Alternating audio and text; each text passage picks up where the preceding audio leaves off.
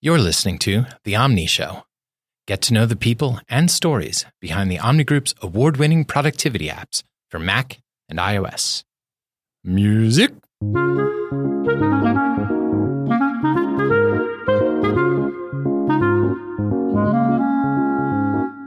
I'm your host, Brent Simmons.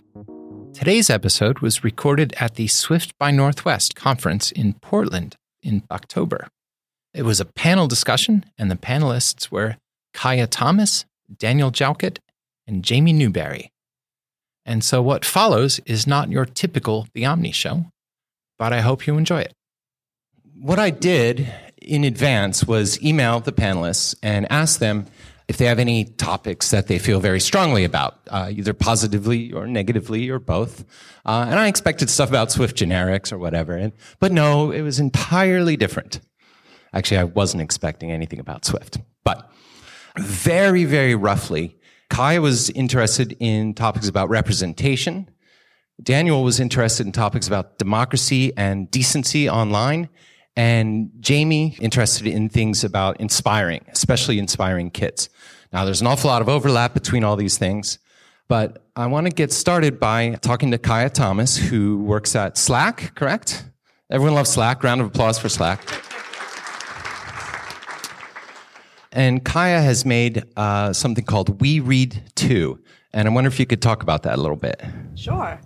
So, I, in 2014, created an app called We Read Too, which is a mobile directory of children and young adult books written by authors of color.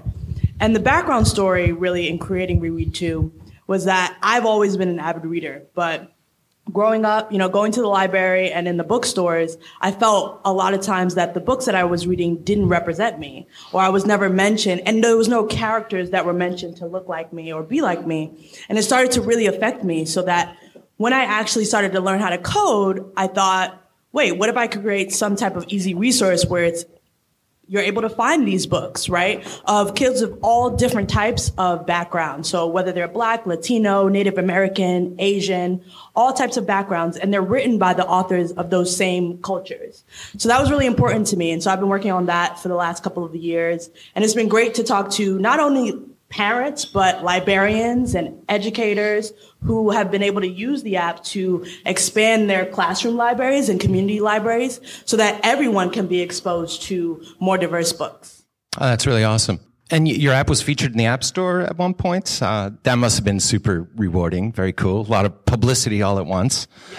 Um, uh, that so that was in February, and when that happened, I got 13,000 downloads. Wow. Like that week. um, before I had like 50 or 60,000 over the years, but it was like I got a huge chunk over mm-hmm. one week after being featured in the App Store. So really cool. oh, that's really cool.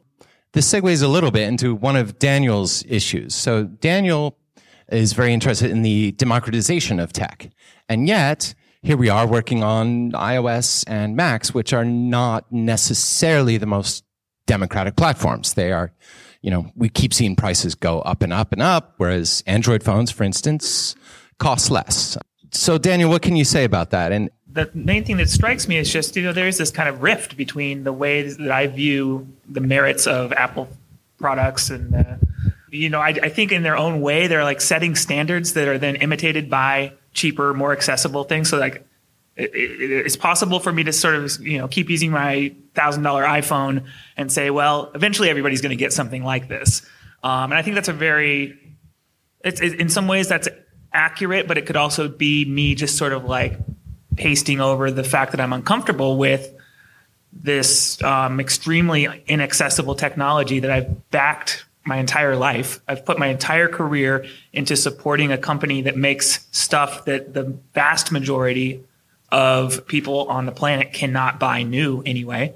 And um, I just think that's kind of an interesting opportunity for all of us to think about like, well, I mean, all of us in this room, I think, are similar to me, um, at least more invested in Apple than the average person, right? And um, sure. so we, I think we, it, we owe it to ourselves to just kind of ask if Apple's is Apple working to make technology that is accessible to all, not not in an accessibility way, but in a you know financial sense. Are they? And if they're not, is there anything we can do to help expand that. And I've often thought like, I don't know. I, I guess I sort of like fantasize about there being like, you know, the $99 iPhone or something that's hmm. that's you know it, it's old, but it would still be awesome for a lot of people. And I guess that's about as far as I've gone with it in, uh-huh. in my thinking so far. So, um, Apple has sold how many iPhones? What is it? A billion? I don't know. Right. If, right. Yeah. So yes, it's not the most democratic platform, but a billion is a pretty large number, right? A, a uh, billion uh, phones, but like one million people. Because we, we all upgrade every thousand seconds or whatever. There's, there are so many uh, undemocratized iPhones. $600 iPhones sitting in, in drawers collecting dust. Right? That's true. I think I've got all of them. the forced upgrade thing and the like yeah. reduced battery life over time. You have to upgrade. Like, oh yeah, I don't yeah. want to get my kids. I, I do have iPhones for my kids, but I don't want to get them new ones. They don't take care of it. They don't appreciate it. Like I, but they're like the battery life doesn't last, and then mm-hmm. I'm like, oh, right. That's a. But you bring up such a good. I mean, such a an important point. So I think it's just for me. It's just kind of like that's something just to stew on and think. I mean, like, because to be honest, I've never had it. Uh, I've never been attracted to Android, but you got to hand it to Android. They are accessible at all levels of, you know, not obviously there are people, many people who can't even afford the cheapest Android phone, but as far as like the tech market goes, Android covers the entire spectrum from dirt cheap to premium. Like you got this what Pixel three it's kind, of like, mm-hmm. like a premium version of an iPhone 10 or, you know, approximate. I just think that's interesting. And I, I mean, it works really well for Apple's marketing and branding and their, their, their image to not be in the budget market at all. But we have to sort of like accept that that's like, that's our lot. That's like who we, who we threw in with. Yeah, right. How, how many people here do Android development? A few. Substantial. Uh, how many people do or have done web development? Yeah. Okay. How many people here would say I've pretty much just done Apple stuff and that's all I'm ever going to do? Yeah, a few, few of them too. I'm mostly in that camp, though I've done some web and even a little Windows 15 years ago. Forgive me. So We Read Too is also a web app or Android. So there's Android? iOS and Android. Yeah, okay. there's no web component. But yeah, I, I worked with someone to do the Android version. I didn't do that myself. Mm-hmm. Um, and I thought about it a lot because the Android version just came out um, about a year and a half ago, almost nearly two years ago. Um, and so I had the iOS version out for two to three years. And a lot of folks, you know, were like, well, this is great. We want an Android version. And that's something I thought about a lot too, because it's like, this is supposed to be a resource, right? right Community yeah. resource, but it's only on iPhones, right? Which, like mm-hmm. you said, it's is a barrier. So I'm like, I'm really glad now there's an Android version to kind of combat that. But yeah, I, I agree. It's something I think about a lot because the, the hardware is not as accessible um, to so many. Right. Now, picture this is just an online ordering thing, basically, right? So yep. anybody can get to it. Anybody can get to it, but it's interesting because it is a topic I think about in this exact capacity because our product, we have we have shirts and dresses and they're 50 bucks. And, you know, I know that that's not accessible to everybody. Now, on the contrast, when we started this idea, you know, the first dress I made, I spent three days and 12 hours and I sewed mm. all of these pieces together. It was a hundred plus dollars in fabric and materials. And, you know, when we looked at that idea, it, it wasn't scalable at an accessible. We would have to charge like $300 a dress or or outsource overseas right, children yeah. to make it, you know, and that wasn't something we were interested in. Imagine that scandal. So, like, we thought, how can we do this? Yeah, right. Yeah. Like, so how can we do this um, in a way that's as accessible as we can make it and still build a small business? And so we did that, and we're at fifty dollars, forty nine dollars plus shipping, and um, per product. But it's also it's it's like this magical experience. So that's it's it's not just a shirt or or a dress, you know, right, yeah. and it's on one hand it's a little bit easy to justify it in that way because the I mean when you see those reactions and the like these kids are like it's the dress I made. You know, you see these video reactions that parents send us and stuff, and it's just like, oh my God, that's exactly what we wanted to capture.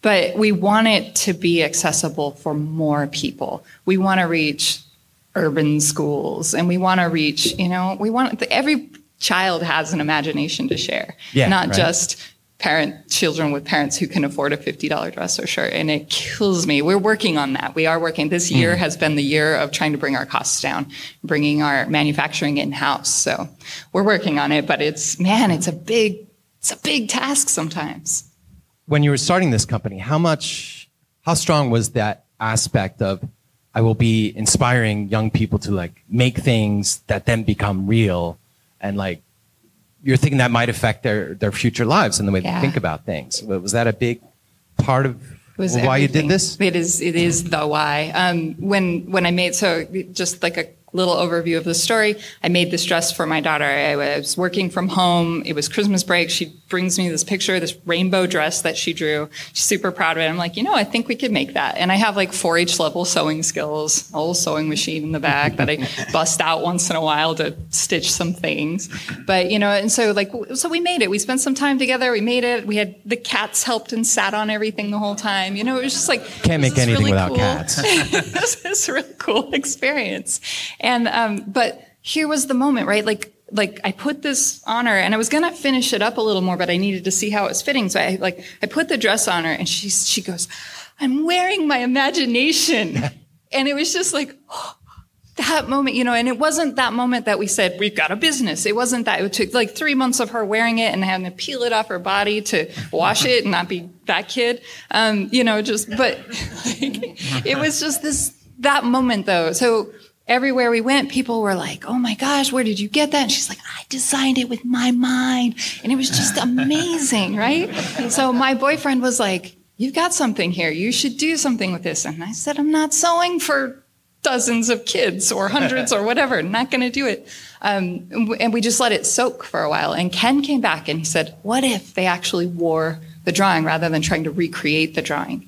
And, and then he came up with the concept of this coloring sheet. You just print out a coloring sheet, they color it, and what they put on that coloring sheet is exactly what they get. Exactly. We don't cut things off, we don't edit it, we don't alter it. It's their imagination. They design it. And like, yes, that was it. It was that magic. And teaching so them they can have an idea and bring it into the world. Mm-hmm. That's what I want my kids to know. I want them to see like look we had an idea and we made it a company. We had an idea we made a dress. Like we you can bring ideas out into the world and if they learn that now what will they accomplish when they're older? Mm-hmm. well and that goes a lot to to what you're doing with with your directory. I mean young people hopefully are inspired to write their own books yep. or, or, do whatever. Um, exactly. And that's one of the reasons it's important to me too that the authors are also from the cultural backgrounds that they're writing about because then the kids can see is like not only is, you know, this someone in this book is like me, the author is as well. And like I have stories inside of me and I can get those out and and get them out to the world, you know, just like you're saying. I love I love that so much. I love that so much.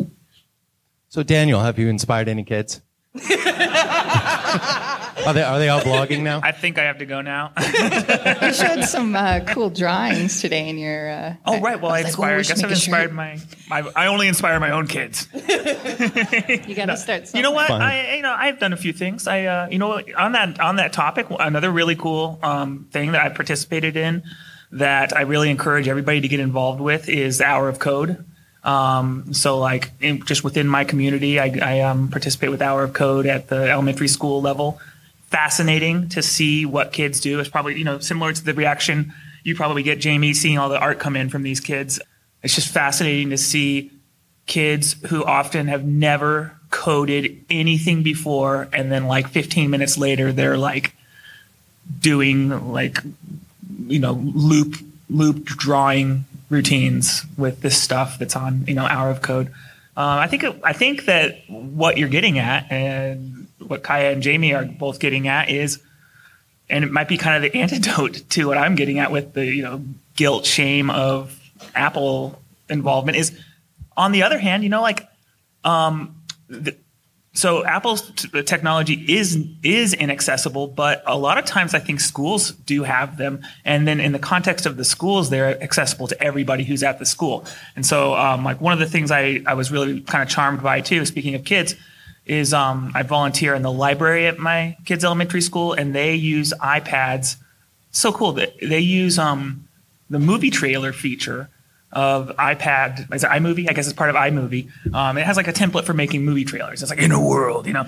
And and uh, the I didn't know kids, that's cool. They just the kids. Um, they just this, this librarian just adapted it so all the kids every year make a um, book trailer of like the you know I live in Massachusetts. They make a book trailer for one of the award nominees for the state um, you know youth youth author uh, thing. And I remember seeing these kids do that, and this is something you would never get from an Android tablet. You would never get that level of like that magic thing that Apple does where they give you just enough tools and just enough of a head start that you feel like some kind of creative genius just mm-hmm. by, by following a few steps. And the kids, you know, they put in, you know, produced by boogers, you know, and it's like it's like that is their that is their joy in life, and it's all just in, empowered by these iPads. It, as it happens, are available there for everybody.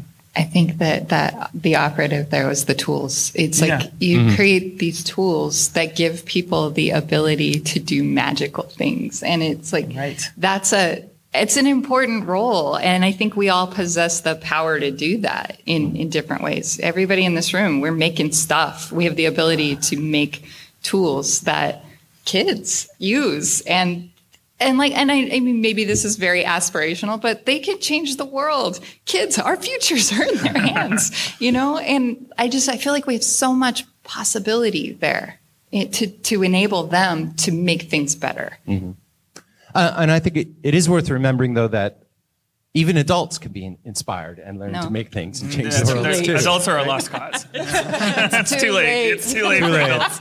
You're all a lost cause. Uh, does anyone in, in here write uh, software for kids? Yeah, a few hands. Uh, what, what, Ke- Kelly, what do you do? The podcast can do this. I found an organization called App Camp for Girls with iOS development to uh, girls, transgenders, and non-conforming students who are going into eighth and ninth. Cool, awesome. Round of applause for that. We'll talk about it later if you want to come hear about how we use development tools at camp. Awesome, cool. So stay tuned for that later. Uh, were there other hands about the software for kids that I missed? I think you should get people the mic when they talk if they do talk. I probably should give people the mic instead of making them Because yell. otherwise you're not going to have a, a you're not going to have a great podcast, my friend. Thanks, man. um, so another another topic, and, and I think this could be a little controversial, and maybe not. Uh, Daniel was interested in the fact that online people should actually type out the word "you" instead of just using "you." In other words, This is my cause. This is where we get to make fun of Daniel. Um, so, but it was beyond that too. It was also about respect and, and civility and, yeah, those two things. Now, the problem with calling for respect and civility is that that very call can itself be weaponized, right? So sometimes you have to say a truth that is rude and maybe that has to be spoken very loudly and in a uncivil way, but it needs to be said. Like a simple example is if someone's hitting me and I want them to stop, I'm going to say, "Hey, stop hitting me." And if they continue, I'm going to be less and less civil, right? You know, if you're being hurt, you're going to yell about it. You're going to possibly use uncivil words. Nevertheless, in general, I think Daniel argues that civility, online, respect are good and missing things, often missing things.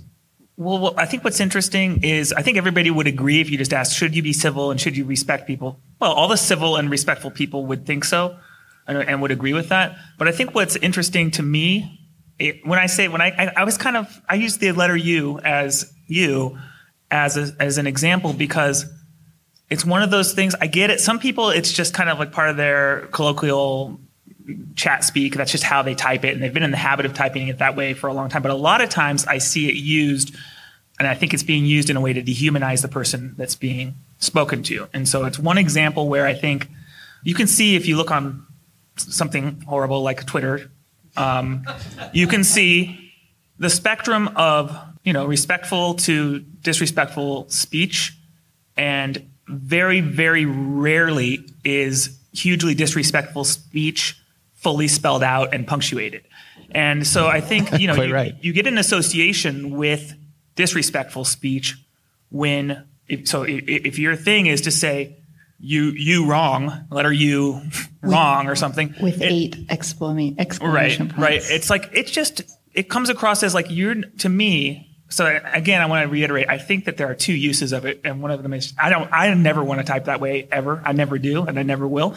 But i get it. Some people like it and they think it's cute or they think it's just more playful less formal et cetera et cetera. I think um, though that if people made more of an effort to be to, to communicate with fully spelled words and punctuation, I think it might come across as less abrasive and less. Um, people might just be more respectful when they when they write that way, and I just think that's interesting because we have a lot of problems. And in a way, I'm laughing at this being a topic because it's kind of the least of all possible problems, whether you spell out the letter the word "you" or not. But um, to me, it, it reflects a kind of lack of care that is associated with a lack of care for the other people in, involved. That's fair. Kaya, you're a writer. Um, do you have strong feelings about, about this subject? I, I think it's really interesting. I, I do agree that like when you look at hate speech or, or disrespectful things like on social media platforms like Twitter, oftentimes they're they're not like using punctuation or correct spelling. But w- when you talk about the other example of the que- like colloquial, Colloquial, um, I think about like AIM, like throwback to AIM, and and that kind of chat chat speak, and like how I grew up using like those type of things. Um, but I don't personally type like that, like you know, on my Twitter or anything like that. I do think that there is a, a level of care that can go into the conversations that you have online. But I think it, I don't know if it's something that we can expect at this point, just because the the way social media is and and the the growth of the platforms. I think that there is a lack of thought that sometimes that goes into a lot of the the conversations or things that people put out there. So I don't know if we will ever get the reverse where everyone's Not to derail totally, but where where is your uh, t- your stance on emojis? Oh, I love emojis because that's just, it's a form of respect. Depending on the emoji. But you know, um, on that note, but it comes back to the kids again because we got to teach these kids to spell out the letter, the, the word. "you." We should have a parenting conversation. Right, right. I, I feel very much that way with with my kids. I I'm like, you can do that once you've proven to me you know how to spell the word. Then you can communicate like that with your friends. That's fine. But you have to prove to me that you know how to spell first. That was my policy. That seems fair. or are we moving toward an Egyptian hieroglyphic system? Right? We won't have to spell at all. I mean, sometimes with emojis, like people type out sentences in emojis, and I'm like, what is what does that It's like a mean? Like, rebus, yeah. yeah, like maybe. and sometimes they are disrespectful, actually. All right, we had some questions. I'll, I'll move back this way. Over here was one. Hi. Okay, I have. Uh, I want to be a devil's advocate for a second, and I'll preface this by saying I agree with everything you're saying about um, being respectful, right? But as a devil's advocate, who are we as adults to say what the kids growing up should think is disrespectful? If they don't think that using the letter U is disrespectful, why should we be teaching them that that's disrespectful and not allowing them to develop their own culture and not be hampered by their own fear of what other people are thinking that they're speaking when they already have this uh, like confidence and lack of fear. So I don't. that's a that's a a, great a, a great question. I don't have kids. I'll preface with that. Um, but thinking, I'm thinking back to. I think that there is a, a certain thing where you know adults telling kids, "Oh, you shouldn't do that way," or "You shouldn't, you know, write that way." But I also think that when I was on AIM and stuff like that, the way I would type there, I would never type that to my mom or like to any other adult. So I think it's like a time and place thing, knowing when things are appropriate and when it's not. I don't think that we're in any place to say like you shouldn't talk with your friends like that or you shouldn't in your comfortable safe spaces when you're talking with other people your age, you shouldn't talk like that. I think that's, you know, whatever kind of culture they create together is that's them. But I think that it's still okay to say, you know, when you're having a professional conversation or with your teachers or with other adults, you don't do that. I think there's a really good point there. I mean, like in what you're saying, like my own approach to parenting is often that way. Is like who, who am I? You know, like we try to teach our kids to do, you know, the way we were taught in a lot of ways, and I, I really try to hold myself back from that in a lot of ways because I don't want to limit them with my limitations. I want them to do better and be better, and and maybe I learn from that. I see it a lot with my company, parents that try try to help their kids with the designs. And they, it, it's one of those things that I'm like, who are you to decide if this is good art or bad art? You're just filtering it with your grown up brain and you're ruining it, you know? And, and I, I just, I feel like I really relate to what you're saying. I have such strong feelings about good grammar and, you know, proper grammar and spelling and, and all of that. And I want my kids to have that. But at the same time, I, I feel like I really hear what you're saying. Like maybe, maybe we need to let go a little more and see what happens out of it. I don't know if that's what you're saying. I, th- I, think one thing to keep in mind, I think it's a really great point, but the, what struck me is when you ask, um, shouldn't we let kids just like invent their own values? Of course, they, they're totally entitled, but I think there's no getting away from with humanity. We are always participating in multiple generations of society. And there's just, we can't, we, you know, we could, we could throw all the kids on an island and let it be like Lord of the Flies or something. But every kid is going to grow up and have in them a combination of values that were instilled in them by society, by their family, by their friends, and th- probably, frankly, just stuff that they they came up with themselves, you know. And I'm, we're all examples of that up here, saying how we feel about things. You all have things that you feel strongly about. Who are we to tell the kids what to think or how to value things? Well, we're the only people around who can, because to whatever extent society and culture needs some like elders pass down values to youngers, we're the ones, or at least, you know, as a 43 year old one now, I'm, I'm, of course living both. I'm taking values still from people more, uh, you know, senior than me, and I'm passing values down. And even, you know, I am a parent. I have a 10 year old and a six year old. It happens at the 10 year old to six year old level too. 10 year old is passing values down to the six year old. Sometimes the six year old is passing values up, to be honest, but you know, um, nobody gets to just like invent their own value system and have that be the ultimate authority. At least they don't get to do that and get along in our society. Yeah. Like to piggyback off that, I think that's like such a great point because I think it does a disservice to them to not teach them what society values in some way or have them aware of that because even if we said okay you can use you and all these different type of grammatical things you want if they still go to school or they're in society in other ways, it's not going to be acceptable, right? So I think you have to manage both. I love I love that. It's like a, a, thing in our household is like I want you to know the rules, and that this is my practice as a designer as well. But know the rules so that you know when it's appropriate to break the rules. That is just how we, we live. And safety got some third. More, got some more questions here. Um, want to get to. oh yeah, more questions. Was one down this way? Yeah. Hey, so um, with regards to the whole you versus you thing, so uh, I'm actually dyslexic, so I have a lot of problems with arguments about using proper grammar and um, using misspelling as a sign of disrespect. I, you know, I, I have friends who have, you know, heard data scientists who have PhDs in statistics, and people read their writing and think, you know, you're not educated. Yeah. Um, and so it can be a very troubling. I think what you're saying, I don't think that is what you're saying. I think there's definitely a correlation between, you know, misspelling and how much time someone gave to reflect on what they wrote, you know.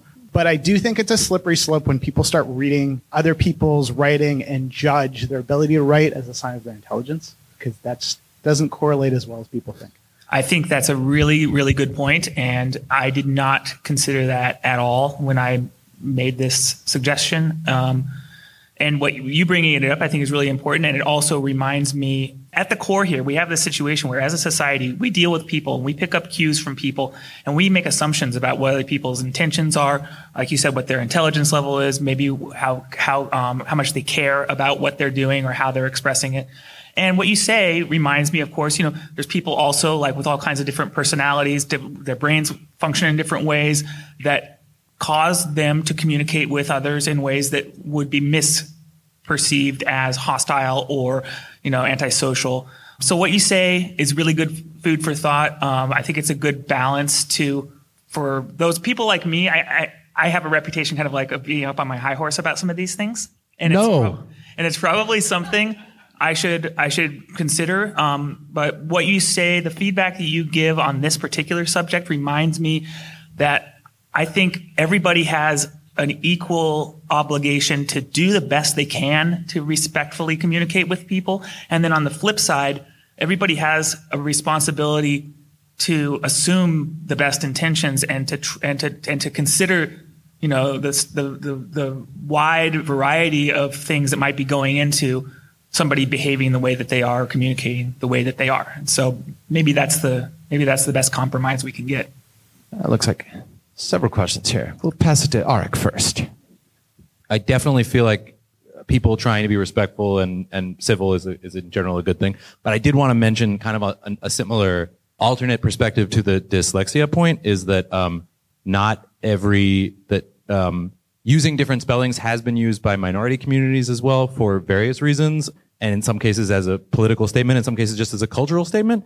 And the proper use of, of a language can very easily be weaponized to say like, to lead to lack of opportunities, uh, code switching and things like that, and having to learn two languages in your own country and things like that. So, you know, I think it's harder online, obviously, because to your point, like you, it really can be very hard to tell and to separate your own whatever you bring to the table when you're reading something to separate that from whatever the person was bringing to the table. But I think that I would lean more heavily personally on the idea of what you said about trying to be respectful and trying to be civil rather than enforcing a specific usage pattern. There's also immigrants. I mean, there's just so many reasons that someone spells something in a different way or so many ways people communicate. And you get situations where people are feel people feel threatened or people feel attacked by stuff that was totally harmless and and would be understood by someone else in a completely different way. I, I just think it's useful to remember those no, things. that's a really good reminder too.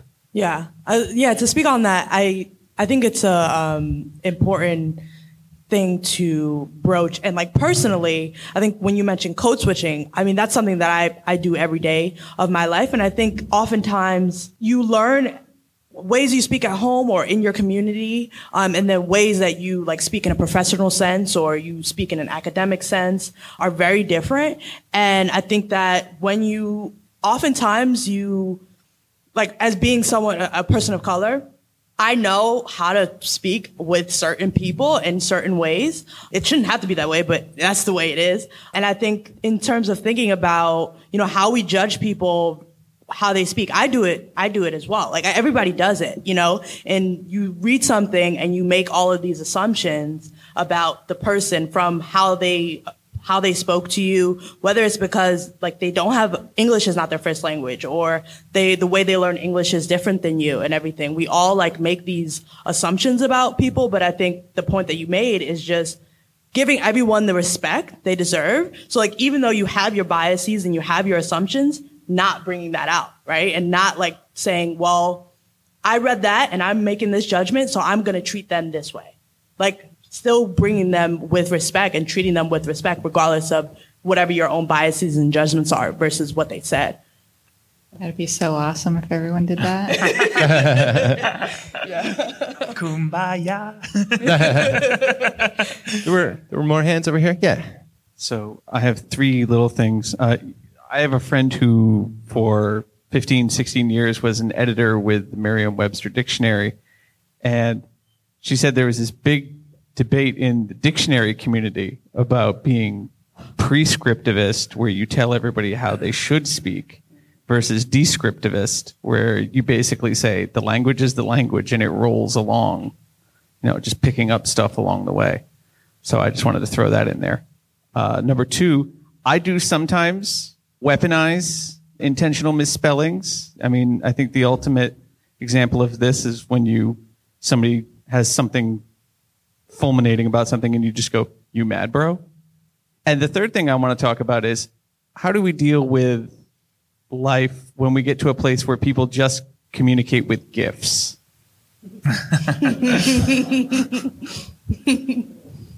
First, we have to agree how to pronounce that word. All right, who, I, I found that very disrespectful. who in here says GIF? All right. And everyone else says GIF, right? Because that's correct. Yes. Yeah. Gift. I'm sorry. GIF. yeah. Gift. Prescriptivist versus descriptivist. Yeah, I I think that's really interesting. I remember seeing, I think it was Merriam-Webster it said like the, didn't they say like the word of the year was like an emoji?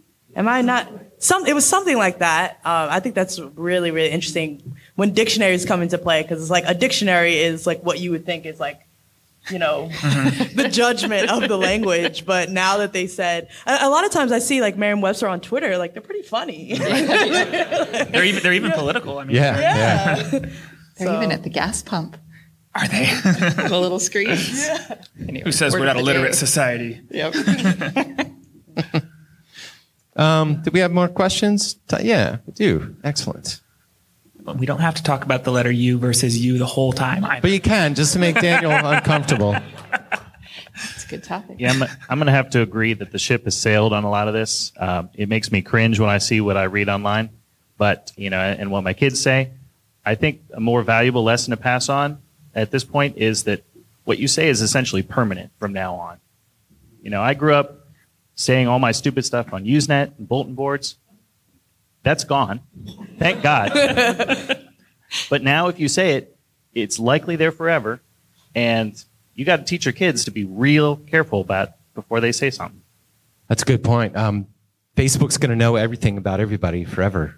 I, I think an interesting, uh, you know, carryover from that is the the question of what is considered shameful behavior. I think will necessarily because of that, and it already has shifted in a way that you know there's so much evidence out there of shameful behavior to some extent or other because of what you described. It's all permanent. It's all out there.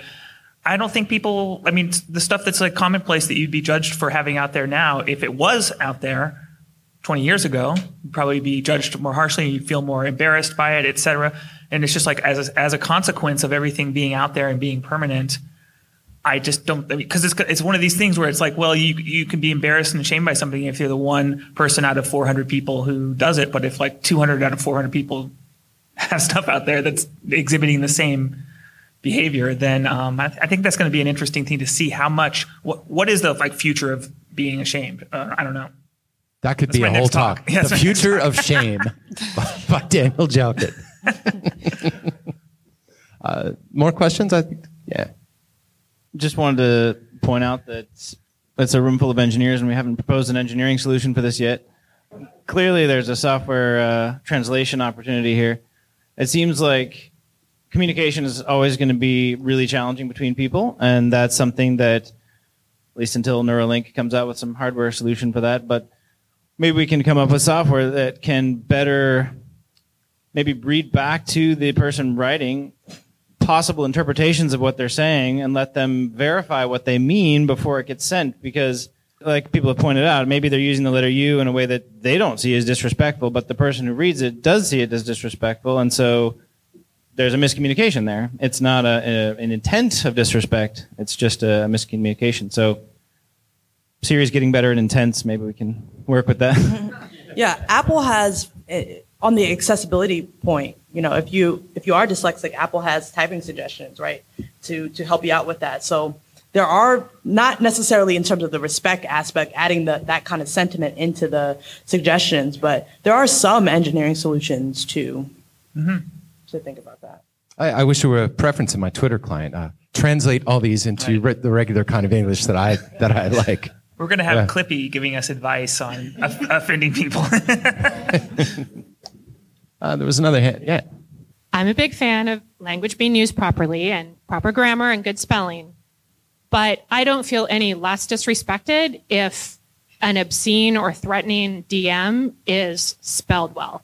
So, and that's the reality for a lot of women and people of color and I mean on a daily basis. So I, I mean, incremental change happens. Small things that we can all do to improve respect in little ways matter. But a lot of us in this room have probably very different experiences online with regards to respect and civility. And so thinking about how that all interplays, I don't know, I don't know exactly what my point is, but I know what you're saying and I get it and I appreciate it. But at the same time, I'm like, it's kind of the least of my concerns.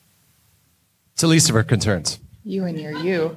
I know. Well, I just want to point out this is not my champion issue. this is something that came to mind when uh, Brent emailed us, and um, we got a lot of conversation. It's a really interesting. I know it is really interesting the stuff that's come out of it, and I think that the stuff that's come out of it so far has um, been very provocative in a good way to make to make those of us who maybe lean f- towards feeling the way I presented this think about it a little bit more carefully. Cool. We've got more questions here. Going to Liz.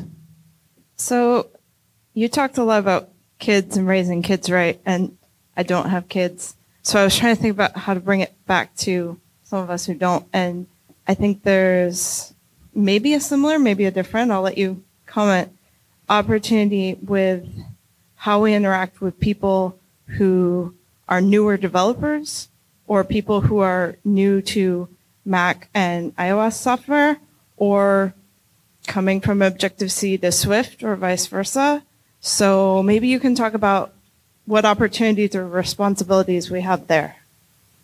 Do you want to start? Yeah, sure. Um, I, I, think that's a great, great, great, great point to bring up. Uh, one thing when we were we emailing back and forth that's really important to me is how, as engineers and the, with the skills that we have, how do we foster those skills to others? So not just kids, but you know everyone, because everyone has the opportunity to like learn how to program and figure out how to apply, you know, the technical knowledge to the things that they do in their life. Um, and I do, do think that we have a responsibility on how we approach that because I think that there are, you know, certain engineering communities that are really exclusive and it's really hard to become a part of it because of the language and jargon that's used. And so I think learning how to talk about technical topics and relay technical topics in layman's terms, right? In an understandable way is so important and how, you know, how we talk about things. Whether you're writing a blog post, there's so much information out there. It's similar to what you were saying in your talk, right? There's so many blogs, there's so much information and documentation. But when you're doing that, eh, when you're getting that information out there, how do you do it? Is it accessible to folks who are just interested, right? Or do you have to be, you know, an expert to just even read your blog posts. And so I think we do have a responsibility as engineers to make sure that how we talk about technology is not inaccessible to people who might be interested in it. Because, you know, I've been in whether it's classes or, you know, reading information or going to a meetup and you started off your talk by talking about all of this jargon and you just lost so many people in the audience, right? And so making sure that how you're actually talking about technical terms is accessible to people who might just be interested in it, right? It's like the same concept when if you went to school and you're in a class and the first day the professor's like, well, if you don't know this, you probably want to drop this class, right? It's like that, that weeding out culture. And I think a lot of that is in our community as engineers. Like we want to weed people out and it shouldn't be that way. We should try to make technology more accessible to folks who they might be interested in it. They might have a bunch of apps on their phone and they might want to know how to do that. How are apps made? Like why can't they know that? And why shouldn't they know that? All right. Olaf. Just historical perspective, and especially to uh, what Daniel's talking about about um, the financial accessibility for Apple platforms. Apple has never been the cheapest, or that's never been a an immediate goal for Apple, but it's always been a goal to make computing more personal and more accessible to everyone, not, not for you know financial reasons. So. I got to say, as long as we're focused on the mission of changing the world for the better, the tools we use, that's kind of an implementation detail. So Kaya, your, your app increasing, you know, representation started out on iOS and, and people point to it and say, Hey, that's a good idea. We mm-hmm. got to spread it wider. Mm-hmm. We are a great platform for putting our stake in the ground of, Hey, this is, this is a good thing. Let's start here and spread and change the world. Yeah. I love you all. There's so much value in that. And I think, you know, if that's where we're starting, that's where we're starting. At least we're starting somewhere. And I, I do think, like, you know, even when we talked about the limitations of my own company, right? Like, we, we were like, oh, it's $50. It's kind of expensive, but we had to start somewhere. We had to see, uh, you know, let's see if this idea even works and if people really even want it. And is it worth putting more time and money into to then blow it out and make it more accessible yet? Sometimes you just have to start somewhere. And I think that's such a great point. And Apple can really lead by example. Like, for instance, the, the accessibility APIs and things built into the systems are, are awesome. Um, and the and privacy stuff too. Uh, other platforms will and should pick those things up. And in some respects, you know, the things that Apple does, although they're they're expensive for the pro- the, the main product service, sometimes their their products. I'm not an expert at I mean, the slightest on this, but it seems to me Apple has made a lot of accessibility tools extremely cheap compared to like the very custom solutions that were there before.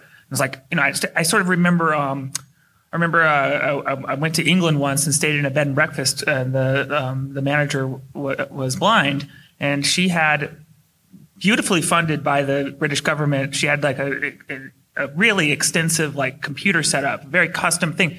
She told us it was like tens of thousands of dollars, I think, for this thing. And it's like, you know, over the years, it's gotten to the point now. It's like I have an Apple Watch. This is a very expensive watch, and I think many people who use it for accessibility reasons find it a very affordable accessibility device. And so there's, I think that's a great point that the ways in particular um, that Apple's not only just accessibility in, you know, I, I love this about Apple that also accessibility, it's not a niche concern, right? It's like accessibility is for everybody is, is part of Apple's um, attitude about it.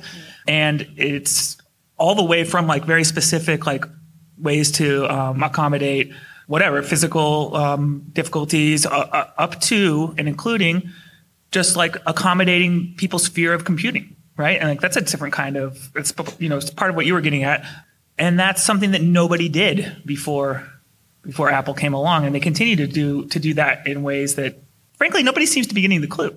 Nobody else seems to get the message quite, and so kudos to Apple for that. Apple's always been strong in education too. That's been a, a constant theme. Was a question we were here? Was it you? No. Why is Android so cheap? Right. So Android may be inexpensive in, in one regard, but it is built on selling your data. And in some ways, that's more expensive than an iPhone, right? Depending on how you value your, your data. Nevertheless, a lot of people don't just don't have that option. It's that or no phone. I just I also think Android's cheap because its openness allows people companies with all kinds of public images to make devices and sell them. And you know, like the Google latest Google phone is not cheap. Um, it's Android. It steals your data. Well, I mean, uses it to help you. Um, but it's uh, it's um, uh, you know the, the fact that there are cheap Android devices is specifically because there's not one company in charge of Android who is terrified of being associated with cheap products. And I think that's why we don't see more cheap. I mean, I mean the other the other angle of that is to make something cheap, it has to be inferior. I mean, usually, and typically, the, the materials have to be not as nice as Apple's. The the longevity, the durability, the, the quality of whatever the metals are in there, probably down to even like how good is the battery, all has to be worse to get a cheaper product. So I think that the, part of it's just Apple doesn't want to make crap, and that's why we love them. Well, Apple, Apple's attitude there is, I think, inspirational, right? In the sense that we're, we're all craftspeople or artists, even of a sort, and we all want to make stuff as good as that, and we should. We should all aspire to that. Ah, yeah. just off of what Daniel was just saying, I think it used to be more true that Apple would have like a single product to satisfy a certain need. But I think now you can debate whether they have too many, but we just bought my mother-in-law a new iPad and it was the the cheapest one. And you know, it's not as good as this big old iPad Pro I have here, but you know, it supports the pencil. It's lighter than any other iPad. It's really good. I think they've taken more of kind of the Mercedes Benz model where yes, they're all more expensive than they could be. But, you know, Mercedes Benz technologies start in the giant S class and over time they get down to the lowest end one. So I think that might be more of what we're seeing. And kind of, you see the same thing with iPhones. You know, you can buy two or three years ago's iPhone for comparatively inexpensive money, you know, or if you want, you can get the XS Max, but there's a range there that never used to be there. Oh, it's like it's that that philosophy. They started somewhere, and now they're able to kind of expand the net. And it's you know they started with the iPhone, the first one, and then evolved it over time. And yeah, I think that that's that's kind of like what this gentleman was saying earlier. It's like sometimes, you know, maybe it's not where we want it to be and we have greater aspirations of, of spreading a wider net and reaching more people. But at least we've started in a really positive direction and, and it would be it would be unfortunate if we didn't acknowledge the progress and the, the, the good stuff, you know? Like don't forget what's good. What's, Yeah. what's good. It's important to acknowledge what's good and what has come of the technology that's out there. And it's given a lot of people seeds to go then plant and see what, grow, what grows from it. Uh, on that note, turns out we're over time. So I'd like a round of applause for Rob Napier.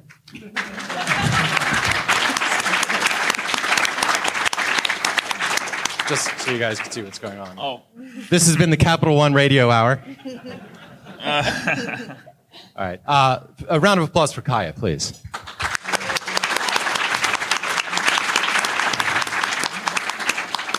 For Daniel. And for Jaimee. And for yourselves. Thank you so much. This has been great. I hope you enjoyed this discussion that was recorded at the Swift by Northwest conference. I'd like to thank the Klein family and everybody for putting this on and for all the attendees and people asking questions and so on. I'd also like to thank our intrepid producer, Mark Boszko. Say hello, Mark. Hello, Mark. And especially, I want to thank you for listening. Thank you. Music.